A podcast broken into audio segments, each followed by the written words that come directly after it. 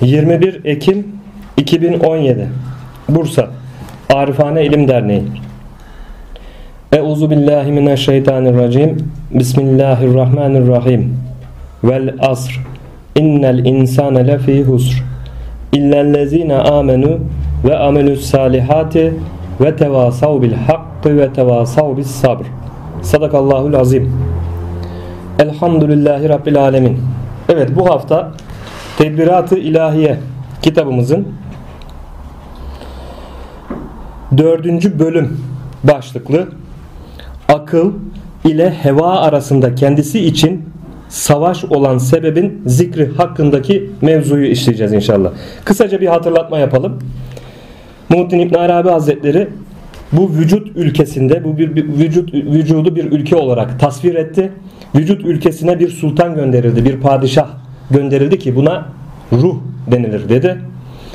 Ve bu ruha Allahu Teala bir e, zevce nikahladı ki buna da nefs denilir. Nefs ruhun nikahlı zevcesidir dedi. Ruhun mahiyetinde veziri olarak ona yol gösteren, meseleleri çözen akıl diye bir vezir tayin, tayin ettiğini söyledi. Ve bu vücut ülkesinde bu sultan olan ruhu geçersiz kılmak, bunun e, işlevini geçersiz kılmak, Allah'a kulluktan çevirmek kastı ile işte bir nevi imtihan olmuş oluyor. İmtihan açığa çıkıyor. Bu vücut ülkesinde bir kuvvetli e, bir emir yarattı ve şeye e, nefse musallat etti dedi. Bu emir olarak nitelediği de heba. Heva oluyor. Ve bu emirinde yine e, kendisine bir yardımcısı var ki buna da şehvet denilir dedi. Evet şimdi burada ruh ile nefsin mücadelesi, hevanın nefsi ele e, galebe çalarak nefsi kendi hizmetleri doğrultusuna çekmesi, ruhu pasifize edip bu vücut ülkesini ele geçirmesi mevzularını e, taktiksel olarak anlatıyor Muhittin İbn Arabi Hazretleri.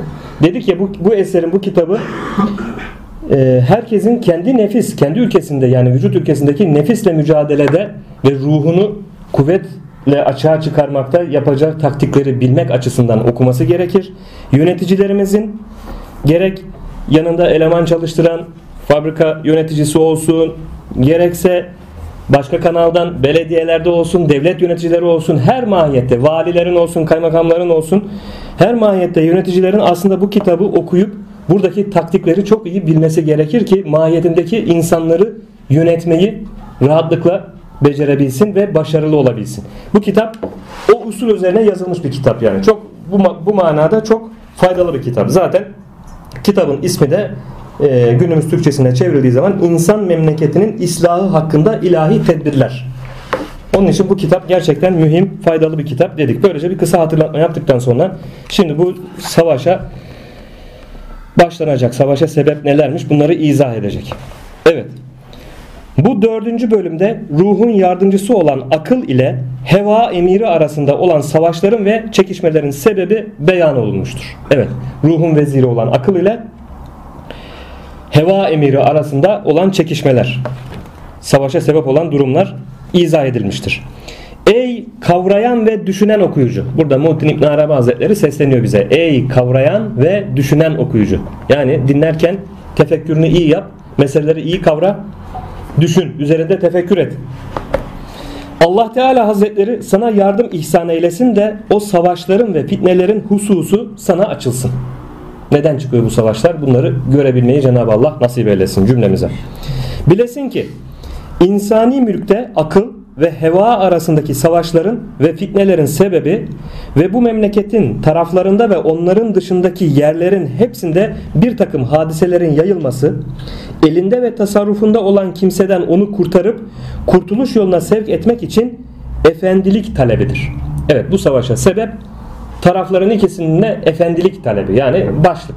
Başa ben geçeceğim. Efendi ben olacağım davası.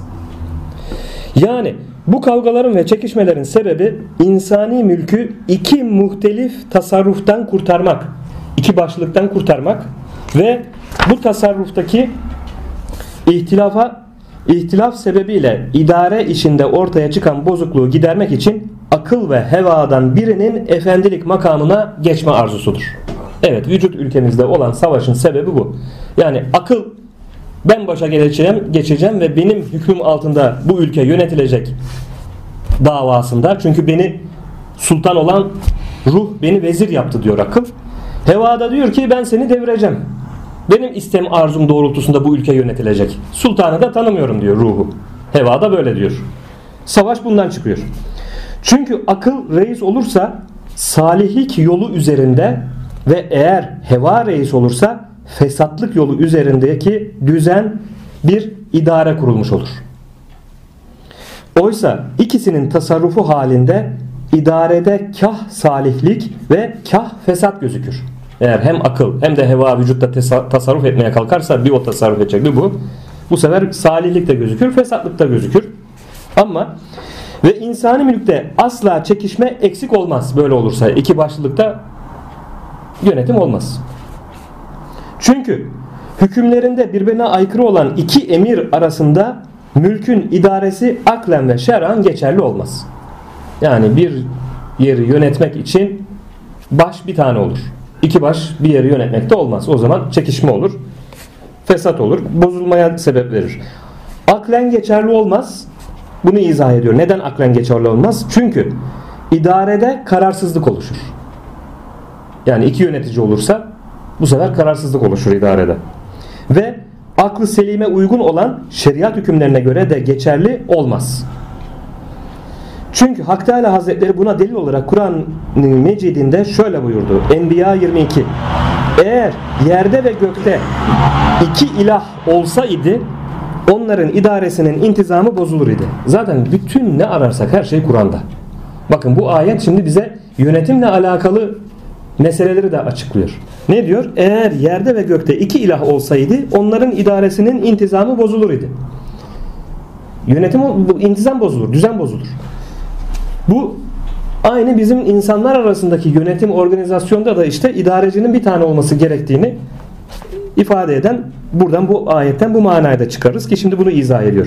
Ve eğer iki mahluk arasında iradede birlik düşünülürse yani birisi çıkıp iki emirin müzakere ile birlikte ortaklaşa alacakları karar çerçevesinde bir mülkü idare etmeleri mümkün olmaz mı diye bir soru sorsa biz buna cevaben deriz ki Böyle iki emirin irade birliğini adetin ve şeriatın hükmü men eder.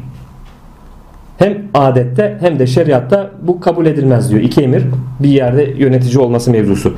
Adetin hükmü men eder çünkü iki şahıs fıtratta bir diğerinin aynı değildir. Fıtratlar, yaratılışlar insanların farklıdır. Aynı parmak izi nasıl? ikinci bir aynı parmak izinde olan bir insan olmadığı gibi insanların fıtratları da farklı. Dolayısıyla yönetimde e, fikir ayrılıkları da oluşacak fikirlerinde ve hislerinde ve bütün hallerinde ve işlerinde eşit olmaları adeten adeten düşünülebilir değildir. Ve şeriat hükmü de men eder. Adet men etti. Şeriat da men eder. Kabul etmez bunu. Çünkü Hak Teala Hazretleri İsra 55'te şöyle buyuruyor. Andolsun ki bazı nebileri bazılarına üstün kıldık. Ve Bakara 253 İşte biz o Resullerden bazısını bazısına üstün kıldık buyurur. Ve Nebiler aleyhisselamın hepsi ümmetlerinin reisiydiler. ve onlar arasında üstünlük olduğu ve birinin diğerine benzemediği açıktır. Nebilerde de bir benzerlik yok. Çünkü ilahi isimler arasında üstünlük olunca onların görünme yerleri arasında da üstünlük olacağı aşikardır. Ve bu hüküm bütün görünme yerlerini kapsar. Ve bu adet öyle bir sağlamdır ki bunun dışına çıkılmışını ve değişmesini şimdiye kadar asla bir şahıs hakkında işitmedik. Bu adet dünya kuruldu kurulalı böyle bir değişiklik asla işitmedik diyor. Şimdi adet ve şeriat hükmü bu şekilde idarenin birliğini men ettiği vakit Hak Teala adet ve şeriat hükmüne dayanarak bu mülkü ancak vahid yani bir el ile idare etmeyi murad eder. Vahid tek demektir. Bir demektir biliyorsunuz. Ve bu muradını Resulü Efendimizin mübarek lisanından çıkan şu hadisi ile açıklar. Resulullah Efendimiz buyurmuştur ki iki halifeye biat olduğu vakit onlardan birini öldürünüz. Aynı anda iki halifeye birlik, aynı anda biat olunamaz. Birisinin öldürülmesi gerektiğini Resulullah Efendimiz bu hadis-i şerifte beyan ediyor ki şimdi bunu açacak. Manasındaki mübarek sözüdür. Ve halifelik iki nevi üzerindedir. Birisi zahiren olan halifelik ve diğeri batinen olan halifeliktir. Ve zahiren olan halifelik dünyevi işleri idare eden hükümet reisidir. Yani her kurumda, kuruluşta ya da işte bir ülkenin yönetiminde, bir kurumun yönetimindeki baştaki yönetici kişi zahiren halife olmuş oluyor. Ve bu hükümet reisi her milletin işlerini idare eden bir kişi olmak üzere sabit ve kararlaşmıştır. Yani hükümet reisi olmayan bir kavim yoktur. Kendilerine baş seçmemiş olan bir kavim yoktur. Ve bu hükümet reisinin iki kimse olması görülmüş ve işitilmiş bir şey değildir. Biz bundan bahsedecek değiliz. Bu zahiri halife. Bundan bahsetmiyoruz diyor. Burada bizim sözümüz zahiren olan halifeliğin noktası noktasına ve onun üslubu üzerine geçerli olarak batinen olan halifelik hakkındadır. Yani batinen olan halifeliği beyan ederken onun hallerini zahiren olan halifeliğin hallerine tatbik edeceğiz. Ve bu hadisi şerifte mevcut olan bir sırrın açılması için bir itiraz ileri sürülebilir. Ve genellikle itirazcı ve çekişmeci olan kimse için bu hadisi şerifin lafzı altından dolaylı yoldan bir mananın çıkarılması vardır. Şimdi itirazcı der ki Muhittin İbn Arabi Hazretleri meseleleri izah ederken anlatırken karşı tarafın gözüyle de bakarak yani yönelebilecek itirazları da değerlendiriyor. Şimdi bu anlattıklarımıza biri kalkıp itiraz etse diyor. Şöyle dese sallallahu aleyhi ve sellem Efendimiz onlardan birini öldürünüz buyurdu. Ve ne bilirsin belki insani mülkte heva öne çıktı ve akıl arkada kaldı. Heva daha aktif olarak öne çıktı. Halife olarak akıl arkada kaldı. Yani heva emiri reislik makamına geçti ve akıl ona mağlup oldu. Ve bundan dolayı insani mülkte heva halifelik sahibi oldu diyebilirsin. Biz bu itirazcıya cevaben deriz ki öne çıkmak ve geride kalmak zaman ile değildir. Şimdi burayı iyi anlayınız diyor. Burada öne çıkmak ancak imamlığın şartlarının sayılmasıyla yani imamlıkta bir takım şartlar vardır. Onları sayarız. Yani imamlığın şartlarını yerine getiren halifelik makamında bırakılır demek istiyor. Dedi ya Resulullah Efendimiz iki halifeye biat olduğu vakit onlardan birini öldürünüz. Şimdi bu hadis-i şerifi açıyor. Halifelerin hangisi ehilse onu o makamda bırakın ehil olmayanı öldürün anlamı çıkıyor buradan. Bunu izah ediyor. Burada öne çıkmak ancak imamlığın şartlarının sayılmasıyla yani imamlıkta bir takım şartlar vardır. Onları sayarız. Ve iki emirden hangisinde bu şartlar bulunursa imamlık için o öne çıkar. Ve kendisinde bu şartlar mevcut olmaz veya kemale ermiş olmazsa yani bazıları bulunup bazıları bulunmazsa o kimse reislik makamında bulunsa dahi tahtından indirilir. Ve eğer reislik makamından çekilmekte inat eder ve üstün gelenin emrine boyun eğmez ise katledilir. Bundan dolayı zamana yani birinin daha evvel reislik makamına geçmiş olmasına iltifat edilmez. Yani erken daha önce reislik makamına geçse bile ehil olmalılığına bakılır. Ehil değilse indirilir tahttan diyor.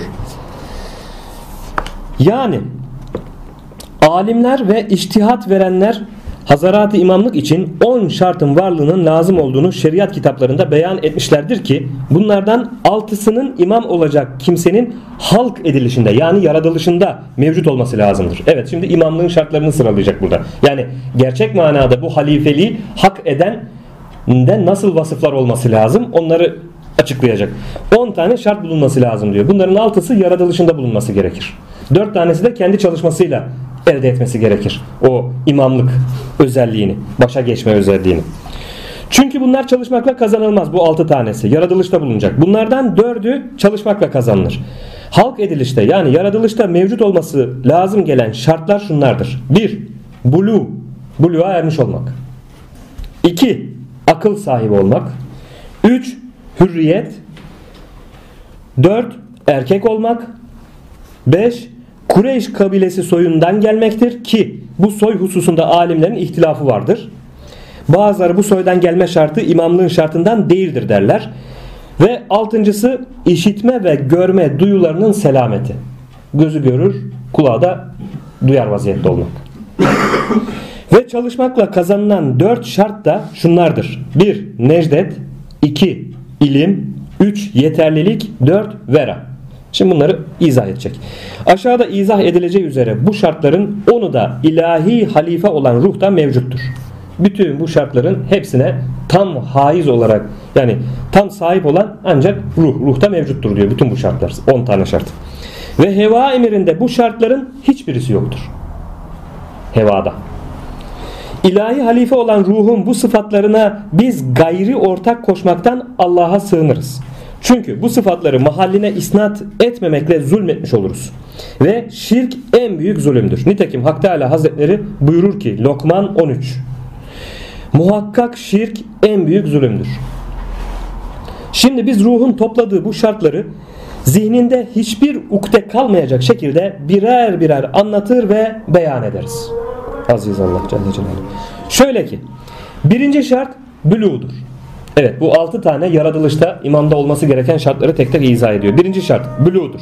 Çünkü zahirde henüz bülüğ çağına ulaşmayan bir çocuk için imamlık mümkün olmaz. İmamlığın şimdi bunu buradaki imamlığı aynı zamanda bildiğimiz manada zahirdeki imamlık olarak da düşünelim. Çünkü bu zahiri imamlıkta şartlar da bunlardır aynı şekilde. Bunu bir de batini imamlıkta da aynı şartlar geçerli. Şimdi bunları tek tek izah ediyor. Bir camide cemaate namaz kıldırmak için imam olacak çocuğun bülü, bülü uçağına çocuk kişi imam olmaz. Bülüğa ermiş olması gerekiyor. Bu şart. İmamlığın şartıdır. Çünkü zahirde henüz bülü uçağına ulaşmayan bir çocuk için imamlık mümkün olmaz. Sebepleri selim akıllar indinde çok açık olmakla beraber şer'i kitaplarda da ayrıntılı olarak anlatılmıştır. Neden bülü uçağına gelmiş olanın imamlığı sahih değil, kabul edilmez, olmaz? Selim akıl sahibi değildir çünkü. Çocuk aklı henüz oturmamıştır selim akıl sahibi oluş olmamıştır. Yani verdiği kararlarda doğruya bulma ve doğruya isabet etme ihtimali olduğu kadar da yanlışa yönelme ihtimali vardır. Bunun için çocuk bülü çağına gelinceye kadar yani ciddi mevzularda çocuğa deyip de işte oğlum kızım bu hususta kararı sana bırakıyorum. Sen ne dersen onu yapacağım demek yanlıştır. Çünkü çocuk bülüğa ermemiş. Aklı, aklı selim olarak düşünemez ki o.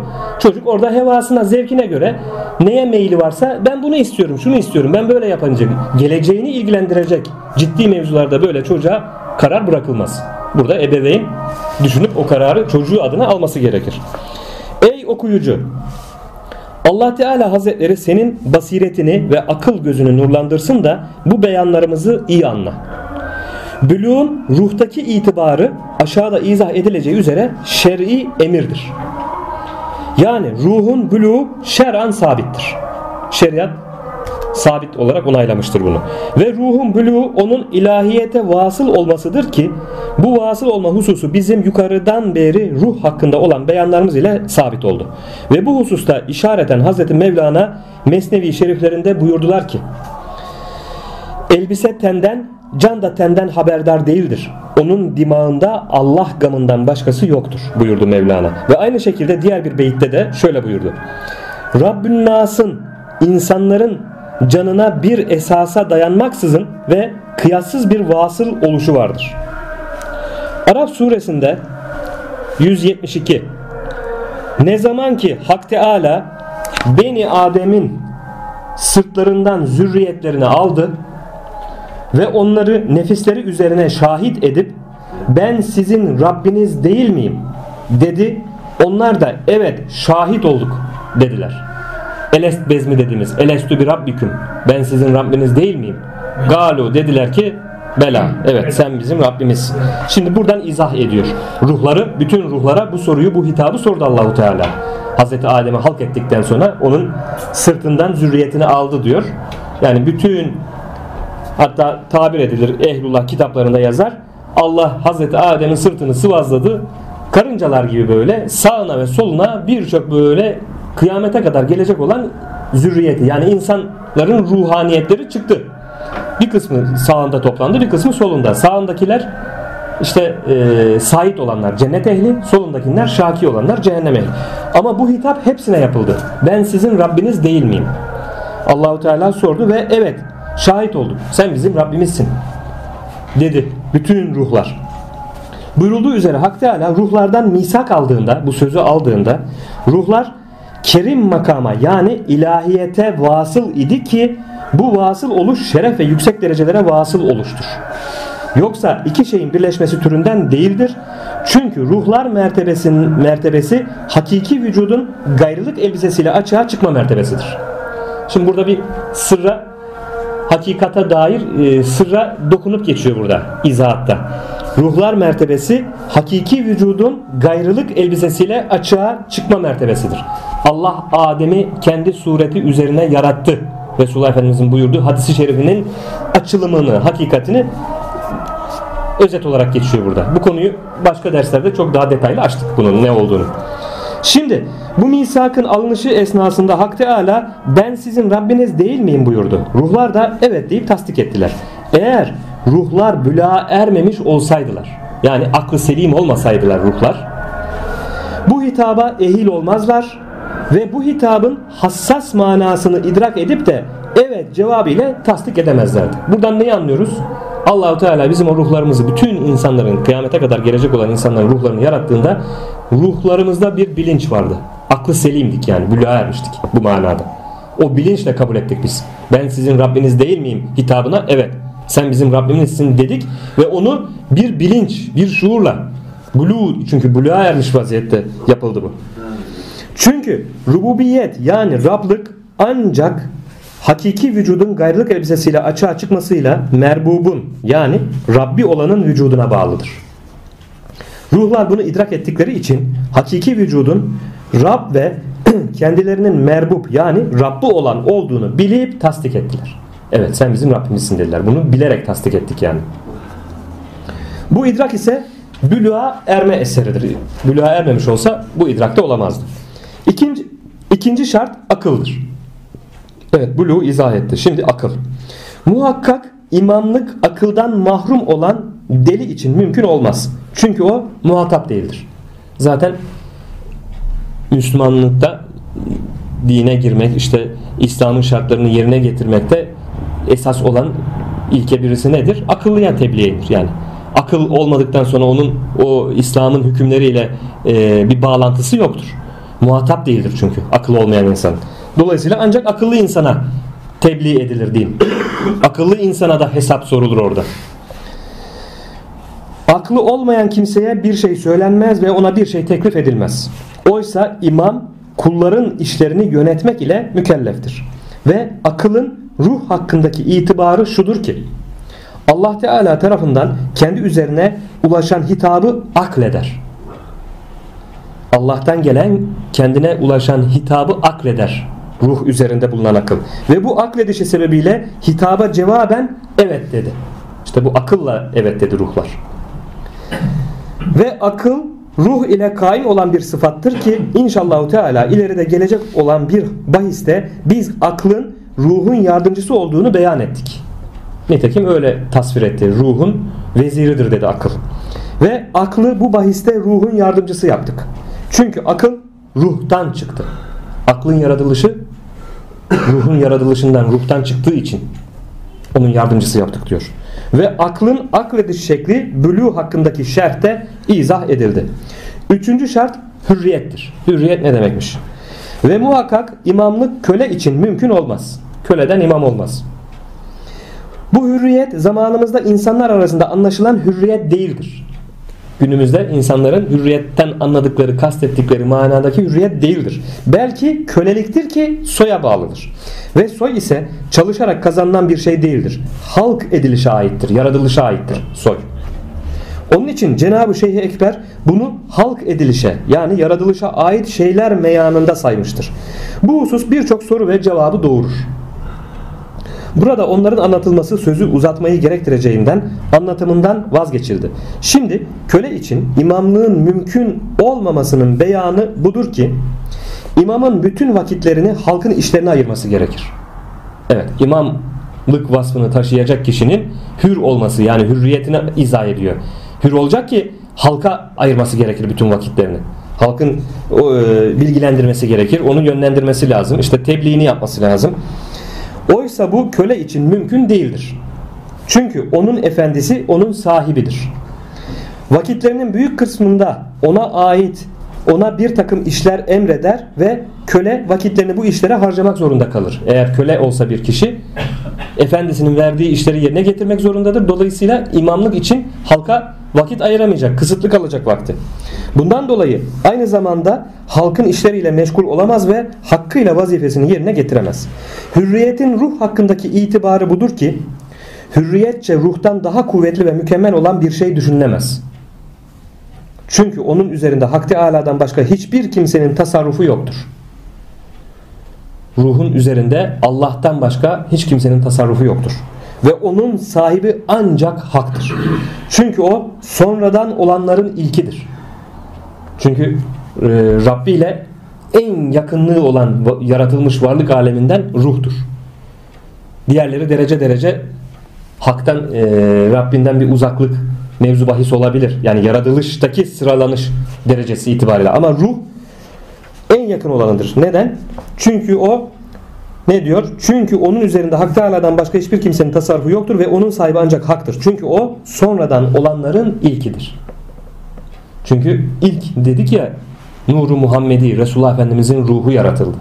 İlk yaratıldı. İlk, ilk yaratılması hasebiyle ruhtur, ruhlardır. Bütün ruhlar da onun ruhundan yaratıldı zaten. Ve hakkın hakiki vücudu ondan evvel gayrılık elbisesiyle hiçbir mertebede açığa çıkmış değildir.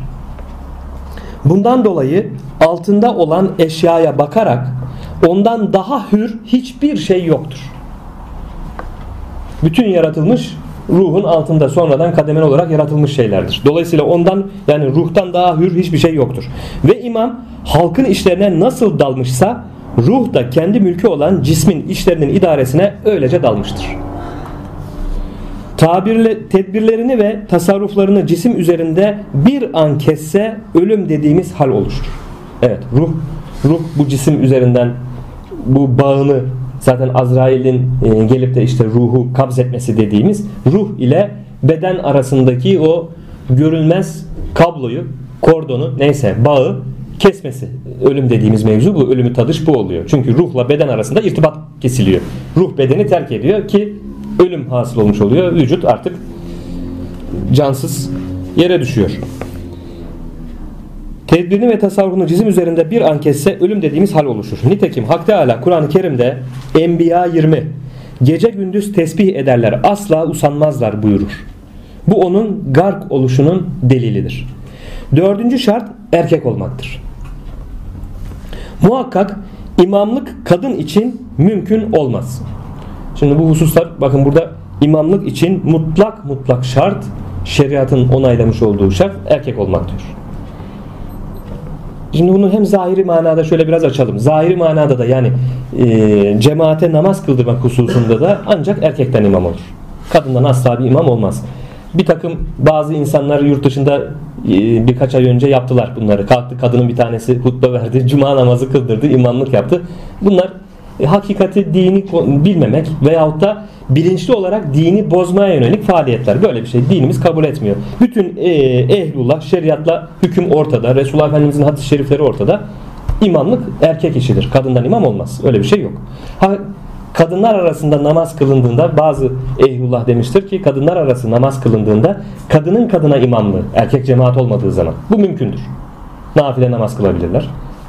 Orada kadının kadına imamlığını bazıları uygun görmüştür. Ama bildiğimiz manada farz olan namazların kılışında kadın erkek olan cemaate kalkıp da bir kadının imamlık yapması diye bir şey mümkün değil. Öyle bir şey yok. Evet erkek olmak muhakkak imamlık kadın için mümkün olmaz. Kadını imamlıktan men eden şey şudur ki neden kadın imam olmaz? Şimdi bunu açıklıyor. Hükümetlerde genellikle şer'an ve kanunen kadınlara hakimlik ve şahitlik mevkii ve mevkii verilmemiştir. Şeriat bunu vermemiştir. Yani kadından geçmiş dönemde kadı yoktu. Kadından kadı olmuyor. Yani hakimlik görevi verilmedi. Kadı yoktu.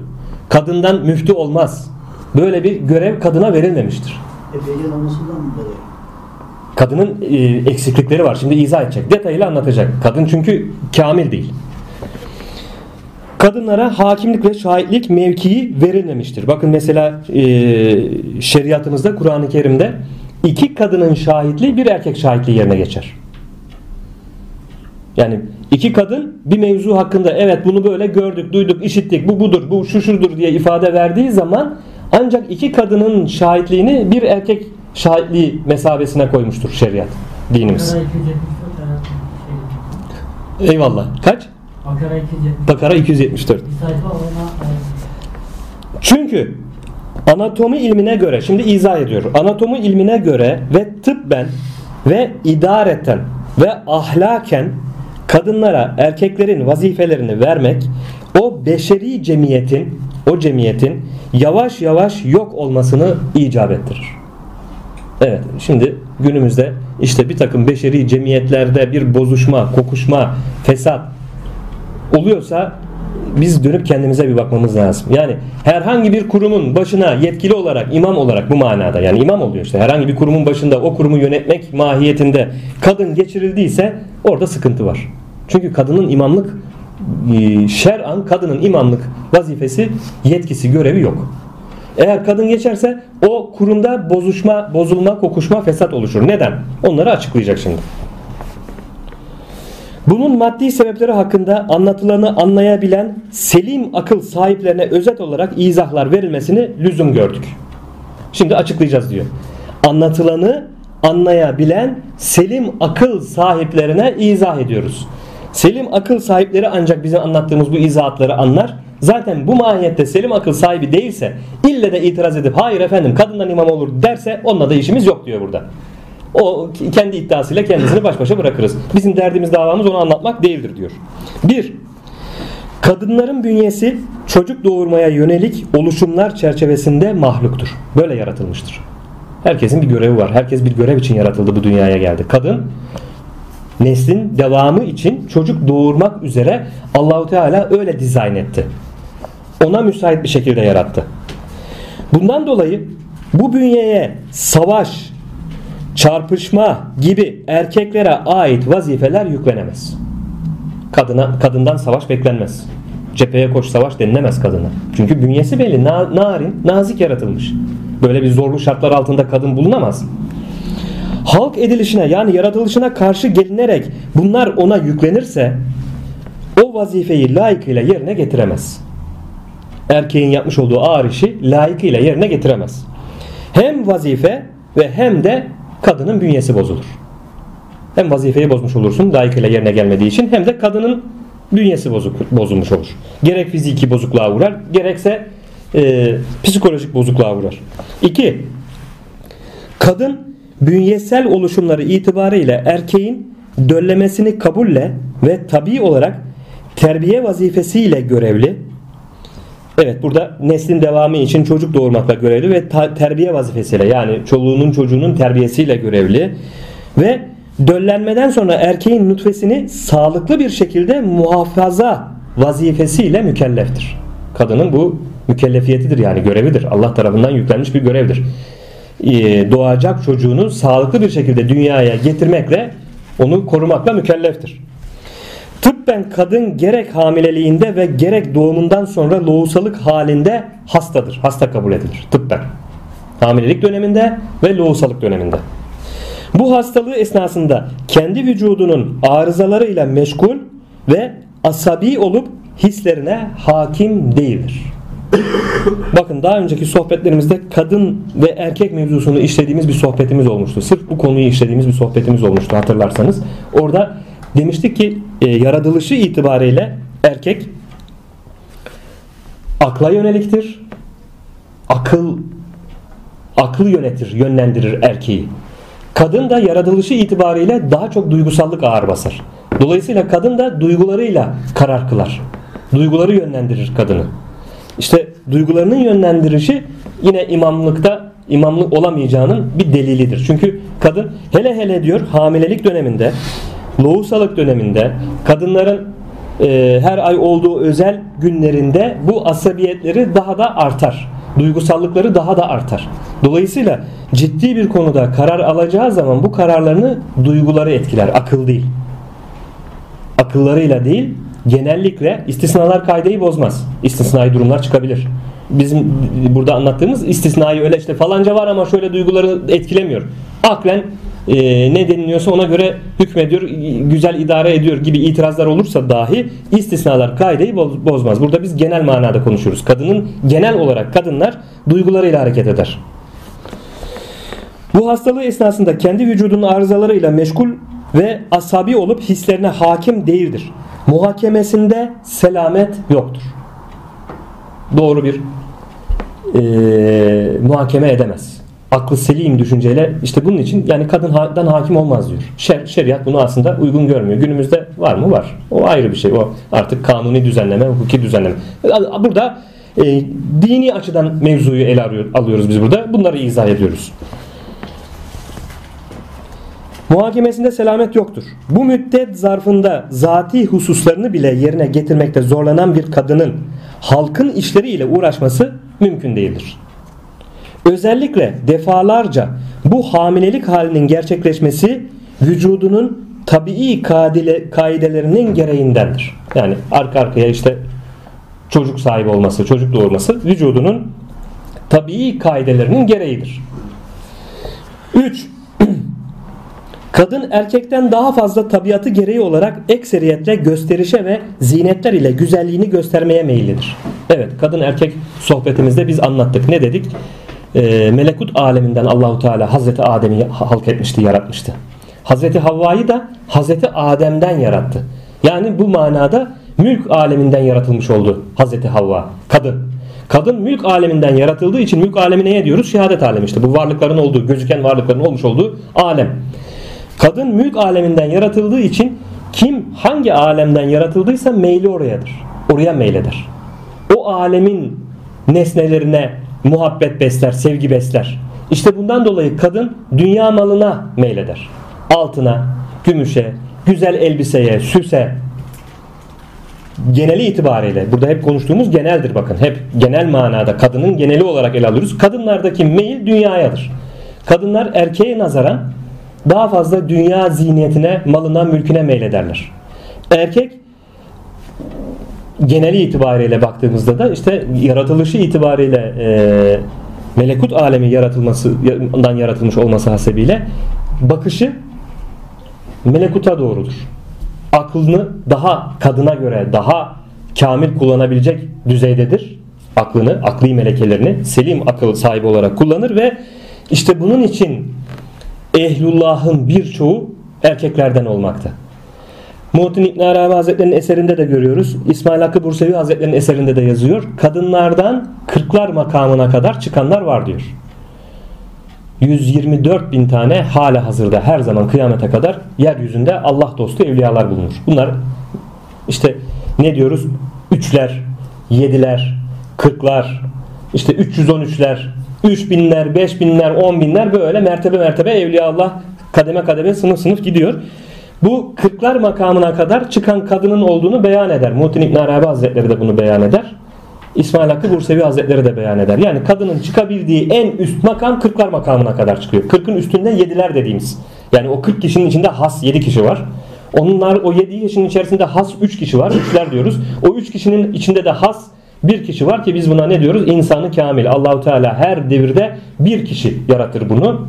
Ve bütün alemi sanki o merkezdir. Bütün alem onun etrafında döner. Alemi onun vesilesiyle, onun tasarrufuyla Allahu Teala idare eder.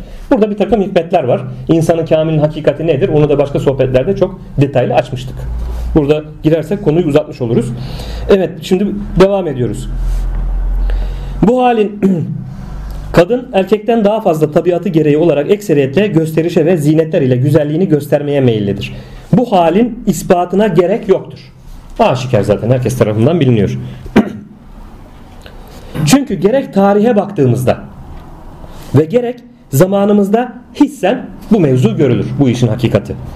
Bunun tersini iddia etmek, güneşi inkar etmek türündendir. Yani tersini iddia ederse ya kadında böyle bir şey yok, kadınlar dünyaya meyli yoktur, mala mülke meyli yoktur gibi iddiada bulunurlarsa güneşi inkar etmek gibi bir şeydir. Ve kadınların ekseriyetle bu meyilleri pek kuvvetli ve şiddetli olup zamanımızda moda denilen iktisadi bela her memlekette bunun şahididir. Hakikaten öyle işte günümüzde de Türkiye'mizde de bu maalesef bütün dünyada olduğu gibi işte kadınlar böyle işte modaya uymak, modayı takip etmek gibi meyilleriyle envai çeşit kılığa giriyorlar. Ve bu hissi tatmin etmek için masumiyet sermayesini feda eden kadınlara her memlekette bölük bölük rastlanır. Maalesef işte en acı durum bu. Bu hissi tatmin etmek için, modaya uymak hissini tatmin etmek için masumiyet sermayesini dahi feda eden kadınlara her memlekette bölük bölük rastlanır. Şimdi bu hisse bütün bu hisse üstün gelen kadınlar istisnadır. Evet kendini şeriatın emirleriyle sınırlı tutan ve böyle modaya uyacağım deyip iffetlerini, namuslarını, e, namuslarına gölge düşürecek hal, hareket, tavır, konuşma ve kıyafette bulunanlar istisnadır. Öyle sağlam kadınlarımız da elbette ki var. Şeriatın emirlerine göre hayatını yaşayan. Ve istisna ise kaideyi bozmaz. Kaide değildir. Bundan dolayı kadının halkın işleri üzerinde bu hissiyle tasarrufa kalkışması idareten caiz değildir. Şimdi bu, bu kalemde de anlattı. Kadın imam olamaz, halkın işleri üzerine tasarrufa yetkili bir hale getirilemez. Bu sebepten de getirilemez dedi. Devam ediyor. 4. Tabiatları gereği ekseriyetle gösterişe ve zinetler ile güzelliğini göstermeye meyilli olan kadınların erkeklerin vazifelerine iştirakleri ahlak yönünden uygun değildir. Çünkü erkek ile yakınlaşmaya sebep olur. Yani kadın ve erkeğin aynı mesaide bulunması, birlikte çalışması erkek ile yakınlaşmaya sebep olur ve bu yakınlaşma esnasında tarafların hislerine hakim olabilmeleri nefislerinin ölmüş ve mutmain olmuş bulunmalarına bağlıdır. Böyle bir nefis insana yıllarca süren mücahedelerden ve riyazetlerden sonra bile oluşmaz. Yani kadın ve erkeğin birlikte baş başa bulunduğu çalışma mesaisi ortamı da böyle bir ortam da ancak birbirlerine bu hisleri duymamasının şöyle olması gerekir diyor ve nefislerini öldürmüş olmaları lazım. Çok şey yapmaları lazım. Safi safiye mertebesine ulaştırmaları lazım ki yıllar süren mücahede, nefsiyle mücahede etse, riyazet etse dahi zaten böyle bir şeyde ulaşamaz diyor. Olmaz çünkü yaratılış gereği. Nasıl mıknatısda iki kutup, farklı kutup birbirini çeker? Allah öyle yaratmış. Kadınla erkek birbirini çeker.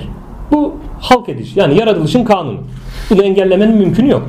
Bunun aksini iddia etmek güneşi balçıkla sıvamaktan demek olur yani. Gece gündüz nefsani arzuları peşinde koşan insanlarda böyle bir halin düşünülmesi mümkün müdür?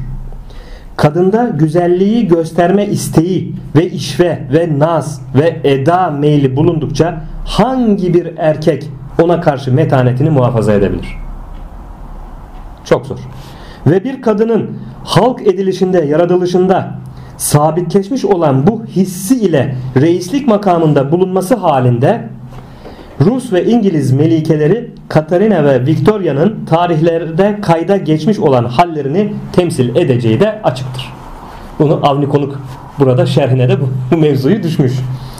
Ve zamanımızda fuhuşların her memlekette çoğalmasına tek sebep yakınlaşmaların sıklığıdır. Kadın erkek yakınlaşmasının sıklığı.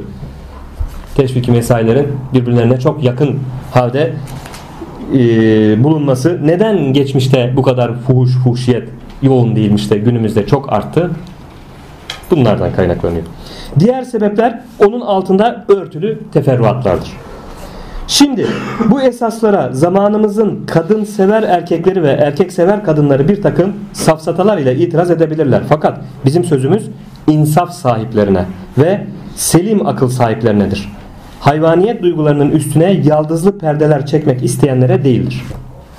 Soru Hazreti Şeyh Ekber bu kitapta kadınlar için imamlığın mümkün olmayacağını buyuruyor. Oysa Füsusül Hikem'de Süleyman faslında Süleyman Aleyhisselam ile Yemen Melikesi Belkıs'ın kıssasında hükümet siyasetine vakıf olmada Belkıs'ın erkekler üzerine üstünlüğünü beyan etmiştir.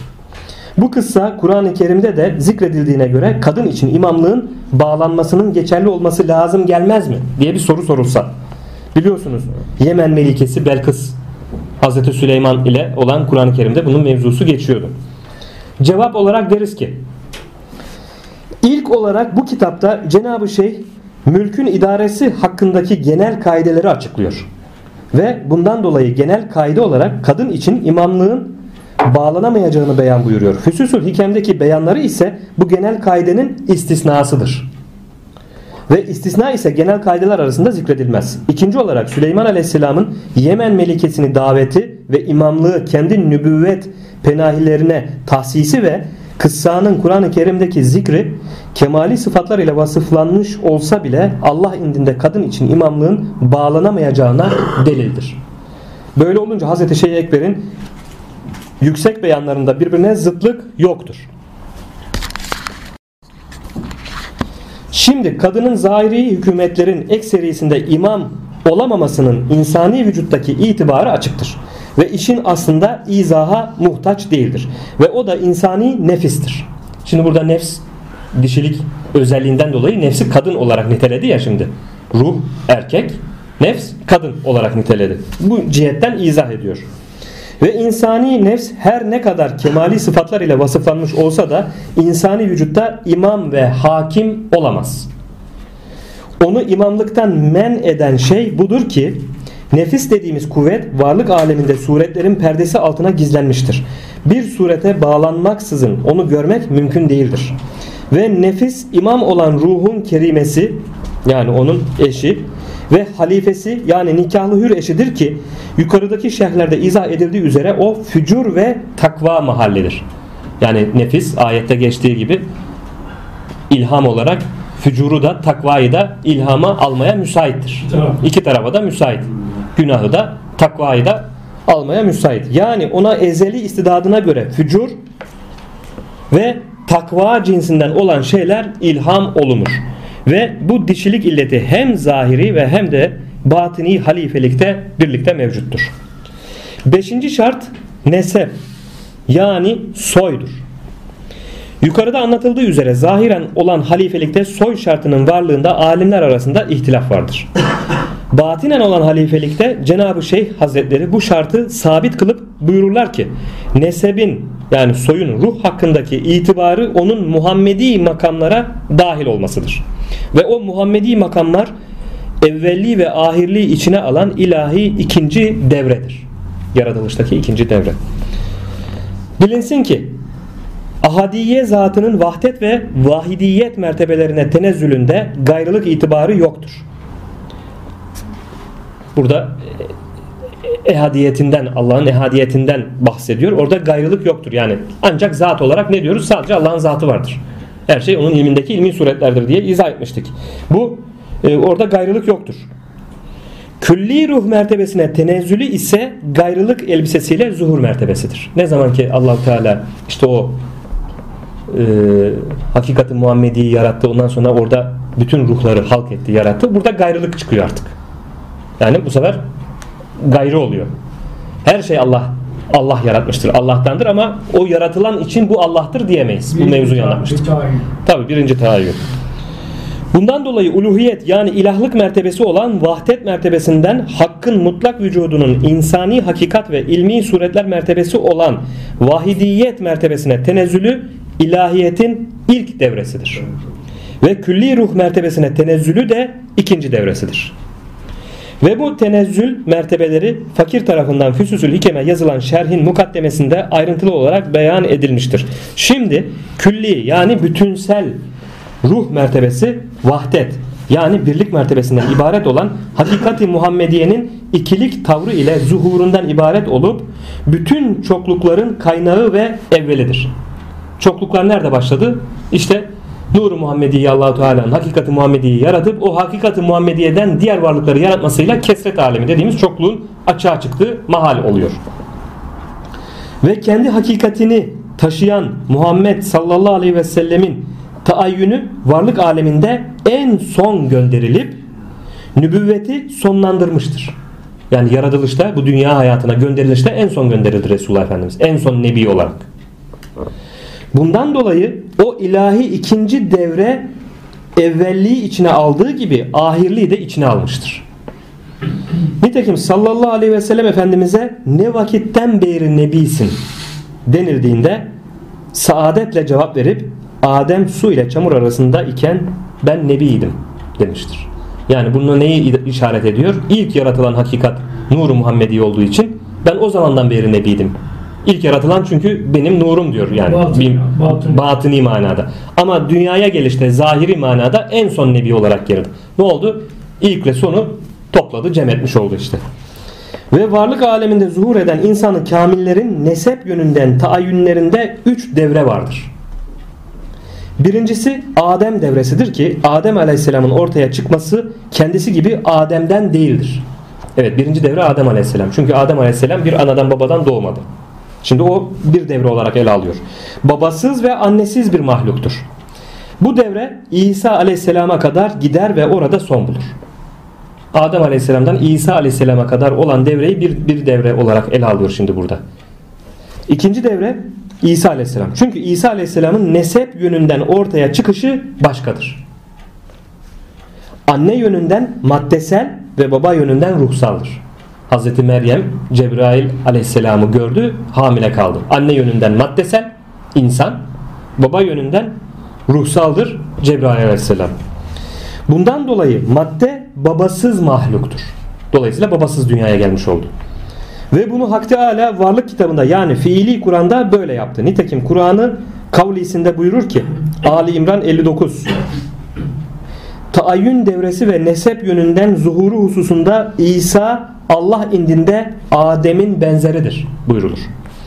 Bundan dolayı Hak Teala Hazretleri Adem'in hilkatine nasıl müstesna bir tarz ile başladı ise İsa Aleyhisselam'ın hilkatinde de onun yaratılışına da istisna bir tarz ortaya koymakla böylece o devreyi sonlandırdı. Birinci devre bitti, ikinci devre başladı İsa Aleyhisselam ile birlikte. İşte bu ikinci devredir. Üçüncü devre ise sallallahu aleyhi ve sellem Efendimizin yüce taayyünlerinin ortaya çıkış tarzıdır. Bu da onların varlığın tabii kaideleri üzere baba ve anneden doğmalarıdır. Evet anne ve babadan doğdu Resulullah Efendimiz. Ve şerefli taayyünlerinin bu şekilde açığa çıkması onların itidal yönünden kemale sahip olmalarından dolayıdır. İtidal yönünden kemale sahip olduğu için. Çünkü kaidede itidal vardır. İtidal. Ve istisnada itidal yoktur. Ve yukarıda bahsedilen ilahiyetin ikinci devresi ihata edici Muhammedi külli üzerine hakim olup her biri bir kelime olan nebilerin hakikatlerini toplamaya tahsis kılındı. Yani hakikati Muhammediye'den ibaret olan vahdet mertebesinin üzerine ilahiyetin ikinci devresi olan ve bütün ruhları ihata etmiş olan Muhammedi külli ruh hakimdir. Her e, devre Hazreti Adem dahil ondan itibaren kıyamete kadar gelecek olan bütün gelmiş gerek veliler olsun gerekse nebiler olsun hepsinin e, feyzi nereden geliyor akıyor? Resulullah Efendimiz'dir. Çünkü ilk yaratılan hakikati Muhammedi o olmasa sebebiyle Allah'tan ona geliyor ondan bütün aleme bütün aleme gelişi o şekilde akıyor. Çünkü Muhammedi külli ruh mana olan vahdet mertebesinin suretidir. Ve suret mana üzerinde hakimdir. Çünkü suretsiz mananın zuhuru yoktur ve mana suret olmadıkça görünmez. İşte bu ilahi ikinci devre doğudan batıya olan bir devredir. Yani Muhammed sallallahu aleyhi ve sellemin gönderilmesinden sonra bütün şeriatların hükümleri kaldırılmıştır. Resulullah Efendimizin gönderilişine kadar gelen yeryüzüne gelen bütün nebiler, resuller belli kavimlere gönderildi. Şeriatları da gönderildikleri kavimlerle sınırlıydı. Ama Resulullah Efendimizin teşrifiyle, gönderilişiyle onun şeriatı tüm dünya üzerindeki bütün insanlar üzerine hakimdir. Herkes onun şeriatına uymakla mükellef olundu. Ama daha önceki nebilerde herkes kendi kavminde. Çünkü aynı anda gönderilmiş birden fazla peygamberler vardı. Şuayb aleyhisselam mesela Hazreti Musa'nın kayınbabasıdır. Hazreti Musa, Şuayb aleyhisselam bildiğimiz ve Hazreti Musa'nın kardeşi Harun aleyhisselam aynı devirde yaşamış mesela peygamber. Hepsi kendi ümmetlerine, kavimlerine gönderilmiş. Dolayısıyla bir takım kendilerine münhasır şeriatları var. Her ümmet gönderildiği peygamberin ümmeti o şeriata tabiydi. Ama Resulullah Efendimizin gelişiyle bütün önceki şeriatların hepsinin hükmü kalktı. Bütün insanlık, dünya üzerinde bütün insanlık Resulullah Efendimiz'e tabi olmak ile mükellef kılındı. onun şeriatına girmekle mükellef kılındı. Bütün insanlara Allahu Teala'nın emri budur. Bu, bununla mükellef kılındı. İşte buna göre de hesap verecek insanlar. Çünkü ondan sonra doğudan batıya kadar gelen bütün yeryüzü sakinleri Kur'an'a ait hükümlere muhatap olmak istidadını taşımaktadır. Şimdi diğer cihetten de istidat olarak da ele alıyor mevzuyu. Yani Kur'an'ı Kur'an'daki Resulullah Efendimiz'e indirilmiş olan şeriatı yaşamaya istidatlıdır. Bütün insanlar, dünya üzerindeki insanlar. İzah edecek. Günümüzde Batılıların hükümlerine sarıldıklarını iddia ettikleri İsevi şeriat yoktur. Diyorlar ya Hz. İsa'nın biz yolundan devam ediyoruz Hristiyanlar. Batılıların iddia ettikleri İsevi şeriat şu an günümüzde hükmü yoktur diyor. Çünkü onlar İsevi şeriat hükümlerine tabi olma istidadında değillerdir. Yani yaratılış olarak zaten o istidatta değillerdir. İsevi şeriata uyamazlar zaten. İstidatları ona uygun değil. Muhammedi şeriata uyacak şekilde Allah onları öyle yaratmış istidatlarını. Her ne kadar onlar sözlü olarak Kur'an'ı inkar ederler ise de fiilen farkına varmaksızın onun hükümlerine riayet ederler. Nasıl ederler? İzah edecek. Bu halin burada birkaç delilinden bahsetmek istiyorum. 1. İsevi şeriatta birisi yanağına bir tokat vursa Hz. İsa'ya inen şeriatta yanağına bir tokat vursa diğer yanağını çevirmek şarttır. Çünkü Hz. İsa ümmetine öyle dedi.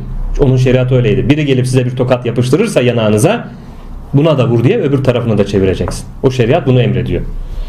Muhammedi şeriatta ise Bakara 194 Size saldıran kimseye size saldırdığı kadar saldırın buyurulmakta. Şimdi Resulullah Efendimizin şeriatında ne diyor? Sana bir zarar verildiyse misliyle karşılık ver. Buyurulduğu olduğundan kısas ve karşılık vardır. Batılıların hiçbirisi yediği tokat karşılığında diğer yanağını çevirmez. Günümüzde hiçbir batılı kendine iyi sevi diyenler evet tokat attım bu yanağıma bizim dinimiz Hz. İsa böyle emretti deyip de diğer yanağını çevirmez diyor. Belki derhal karşılık verir ve hatta ağır bir söz karşılığında düello dahi teklif eder. Bu da neyi gösteriyor? İstidat olarak, yaratılış olarak o şeriata uygun olmadığını gösteriyor. Zaten istidat olarak Muhammedi şeriata uygun. Çünkü yanağını çevirmiyor, karşılığını veriyor. 2. İsevi şeriatta hükümdara vergisini kendi eliyle mütevazi bir şekilde götürmek lazımdır. İsevi şeriatta. Oysa hükümdarlarına karşı tevazu şöyle dursun. Batılılar onların zorla olan hükmetmelerine tahammül edemediler de taç ve tahtlarını alt üst ettiler. Evet İsevi şeriat hükümlerine elinle vergini götürmeni ona tabi olmanı emretmişken batılılarda böyle bir hal yok diyor. Haksızlığa ve razı olunmayan şeylere karşı koymak Muhammedi şeriatın gereğindendir. Evet karşıda bir haksızlık, haksızlık zuhur ediyorsa bir zulüm varsa ona dur demek karşı koymak Muhammedi şeriatın gereğidir. Çünkü hadis-i şerifte Resulullah Efendimiz buyurmuştur ki sizden biriniz razı olunmayan bir şey görürse eliyle ve gücü yetmezse dili ile men etsin. Ve eğer buna da gücü yetmezse kalbiyle buğz etsin. Buyuruyor. 3. Kur'an-ı Kerim'de Ankebut 20 Yeryüzünde geziniz halk edilme hususun, hususuna nasıl başladı bakınız. Yeryüzünde geziniz. Halk edilme, yaratılış hususu nasıl başladı bakınız buyurulmakta. Bu tavsiye yeryüzünün ve bitkilerin ve hayvanların ve insanların halk edilme hususlarını araştırmaya teşviktir. Bundan dolayı Batılılar yeryüzünü bucak bucak dolaşıp yer katmanlarının ve fosillerin ilimlerini vücuda getirdiler. Hep bu ilimlerle iştikal ettiler, araştırmalar yaptılar ve fiilen bu teşvik dairesinde amel ettiler. Çünkü istidatları budur. Başka türlü hareket edemezler. Hakikaten bu hususta yeryüzünü araştırma, e, bu incelikleri, detayları ortaya çıkartmada Batılılar çok yoğun bir şekilde belgesellerde görüyoruz. Çok e, yoğun bir araştırma içerisindeler. 4. Batılılar birisinin odasına gireceği zaman kapıyı vurup girmek için izin isterler. günümüzde. Uygulamada böyledir. Ve onlar söz ile inkar ettikleri Kur'an-ı Kerim'in şu ayetini Nur 27 Ey müminler ehlinden izin almadıkça ve selam vermedikçe kendi hanenizden başka kimsenin hanesine girmeyiniz. Ayeti kerimesinin hükmüne aslında riayet etmektedirler. Çünkü istidatları budur. Bu konularda da naziktirler değil mi biliyorsunuz. Kapıyı çalıp da izin alıp girilir içeriye. Zaten Allah'ın emridir Kur'an-ı Kerim'de. İzin almadan, ehlinden izin almadan girmeyiniz diyor. Kapıyı vurma mevzusunu. 5. Batılılar Kur'an-ı Kerim'in eşlerin sayısı hakkındaki müsaadesine fena görüp inkar ederler. Kur'an'da bir erkeğin dört hanıma kadar nikahlamasına e, mevzusunu dile getirmiştir. Bunu inkar ederler oysa fiilen gayrimeşru olarak birçok metresler edinirler. Ve bu hale olan düşkünlükleri o kadar açıktır ki kendi içlerinde koydukları kanunlarına tabii çocuk tabir ettikleri zina çocukları hakkında hükümler koymaya mecbur olmuşlardır. 6. Kadınlara ve güzel kokulara meyilleri pek şiddetlidir. Batılıların. Bu da Muhammedi şeriata aslında istidatlarının uygun olmasından geliyor. Neden? İzah ediyor. Bu ise varlıksal Muhammedi nispettir ki eserleri ümmetinde de gözükmektedir. Çünkü sallallahu aleyhi ve sellem Efendimiz bana sizin dünyanızdan üç şey sevdirildi ki kadın, güzel koku ve benim gözüm nuru namazda kılındı buyurmuştur. İşte namaz hariç olmak üzere Batılılar bu varlıksal Muhammedi nispetlerin ikisine şiddetle meyillidirler. Çünkü kendileri ümmeti Muhammed'den olmak istidadında yaratılmışlardır. Başka türlü yapamazlar. Sonuç olarak Batılıların söz ile inkar ancak fiilen icra ettikleri Muhammedi şeriatın hükümlerini birer birer saymak lazım gelse başlı başına bir kitap olurdu. Bu kadarı insaf sahiplerine numune olarak gösterildi. Ve bu numuneler ile anlaşıldı ki Muhammedi şeriat doğudan batıya kadar olan bir devredir. Yani tüm dünyayı kapsar.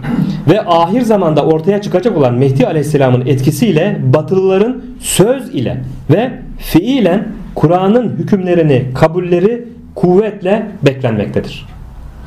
İşte Muhammed Aleyhisselam nasıl ki herkese gönderildi ise ruh da öylece herkese gönderildi.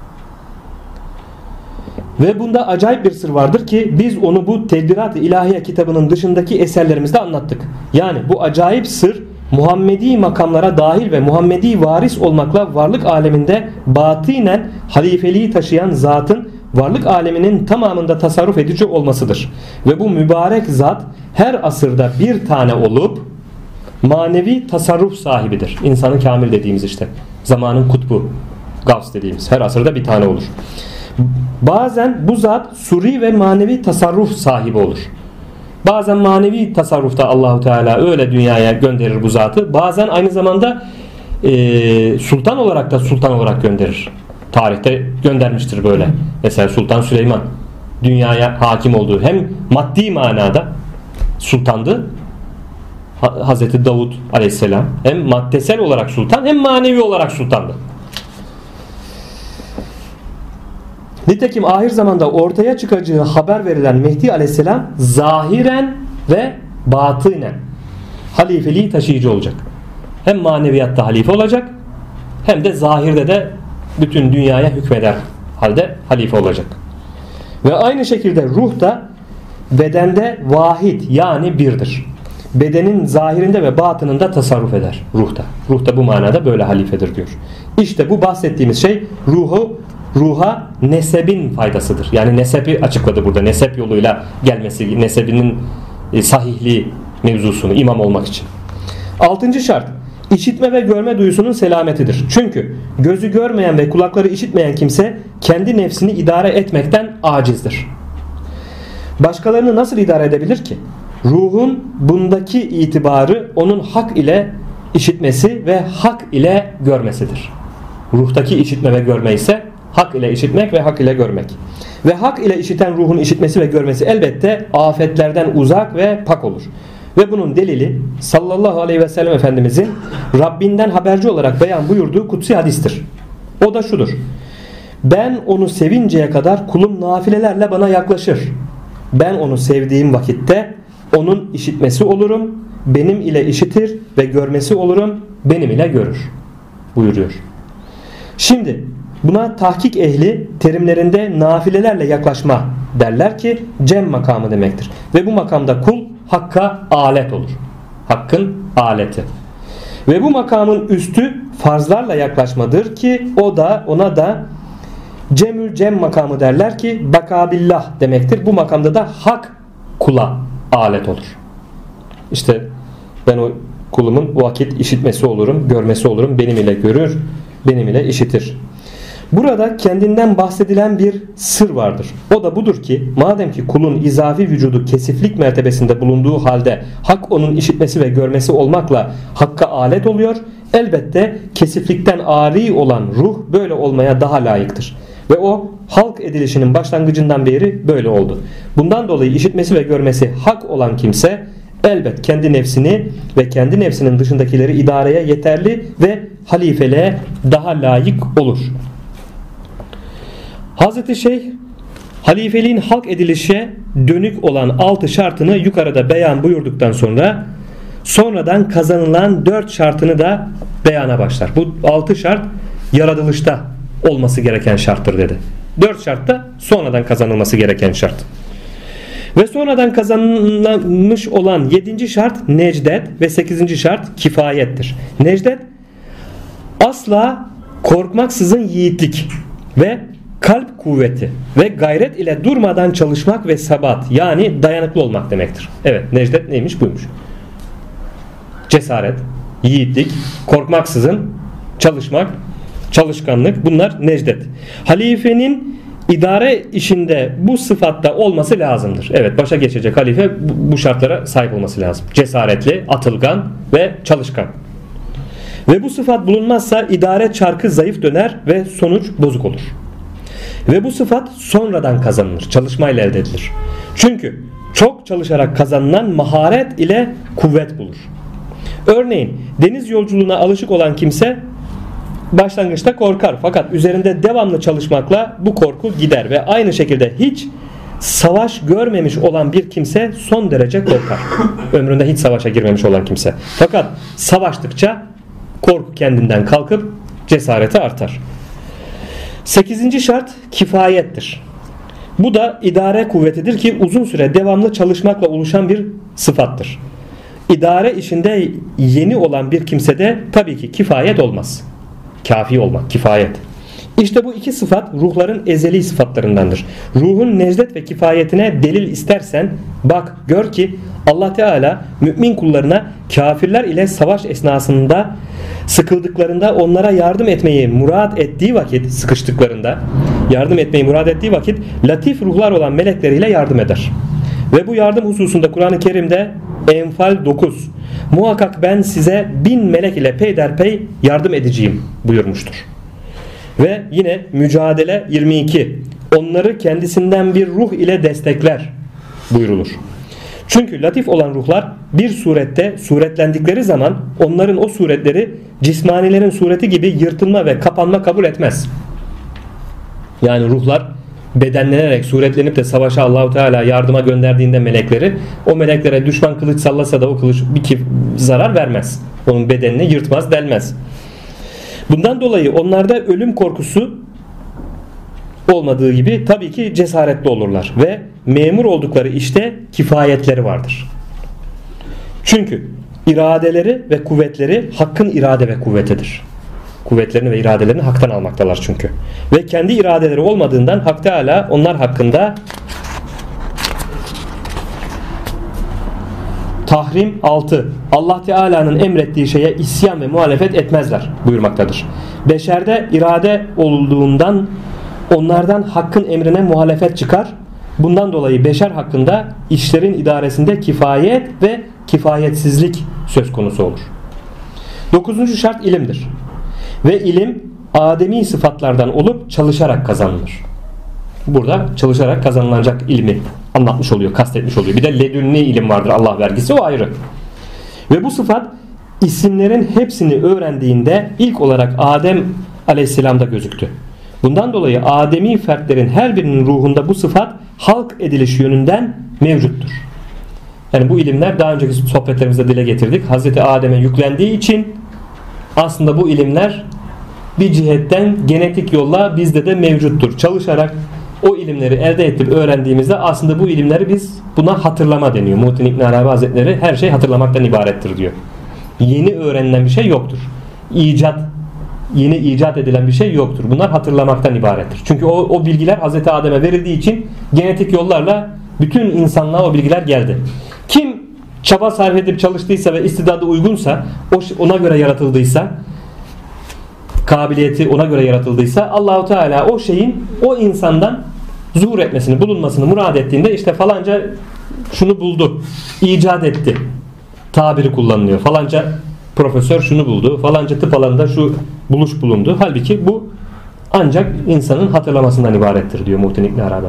Çünkü bu bilgi Hazreti Adem'e verildiği için hepimizde var.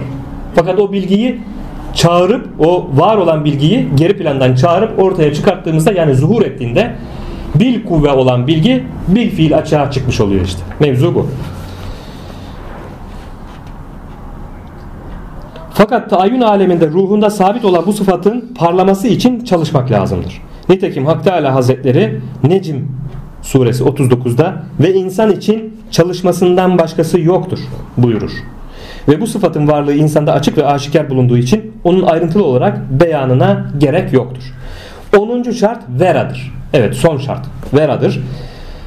Veri ra harfinin kesresiyle ittika eden demektir. Hak Teala'nın haram kıldığı şeylerden sakınmak ve haram olduğundan şüphe edilen şeylerden kaçınmaktan kinayedir vera.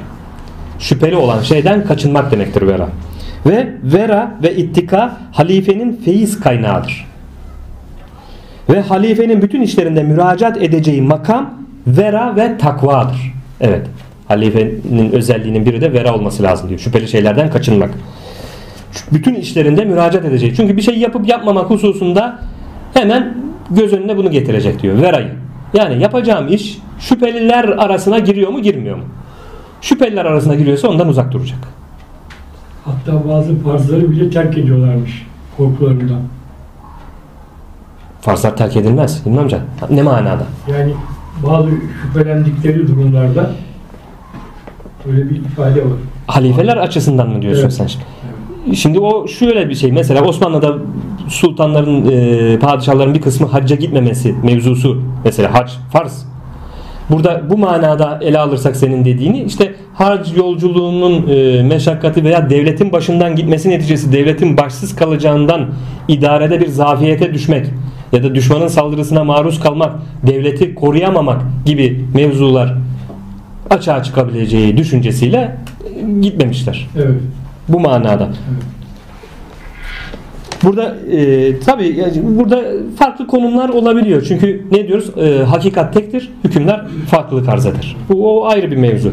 Burada bahsettiği konu vera şüphelilerden kaçınmak. Ve hakikat onun gömleğidir ki ridasının altındadır ve bu hakikat izari, beşeriyete has olan ikilik ayıbını örter. İşte halife hakkında gerekli olan 10 şartın sayılması ve izah edilmesi tamamlandı. Bu şartları taşıyan zatın halifeliği geçerli ve imamlığı da bağlanmış olur. Dedik bu hafta sohbetimizi burada noktalandırıyoruz inşallah. Hocam Amin. Amin. Euzu billahi mineşşeytanirracim. Bismillahirrahmanirrahim. Allahümme Rabbena atina fid dünya haseneten ve fil ahireti haseneten ve qina azabennar. Allahümme gfir ve li valideyye ve lil müminine vel müminati el ahyayi minkum el emmat. Allahümme salli ala seyyidina Muhammedin el fatihi lima uliqa vel hatimi lima sebega nasrul hakkı bil hakkı vel hadi ila sıratikel mustakim ve ala alihi hakka kadrihi ve miktarihil azim. Subhanellezi yar'ani, subhanellezi mekani, ya'lemu mekani, subhanellezi yar'ani. Esselatu ve selamu aleyke ya Resulullah, esselatu ve selamu aleyke ya Habiballah, esselatu ve selamu aleyke ya seyyidel evvelin vel ahirin salavatullahi aleyhim ve aleyna ecmain. Subhane rabbike rabbil izzeti amma yesifun ve selamun alel murselin velhamdülillahi rabbil alemin. El Fatiha.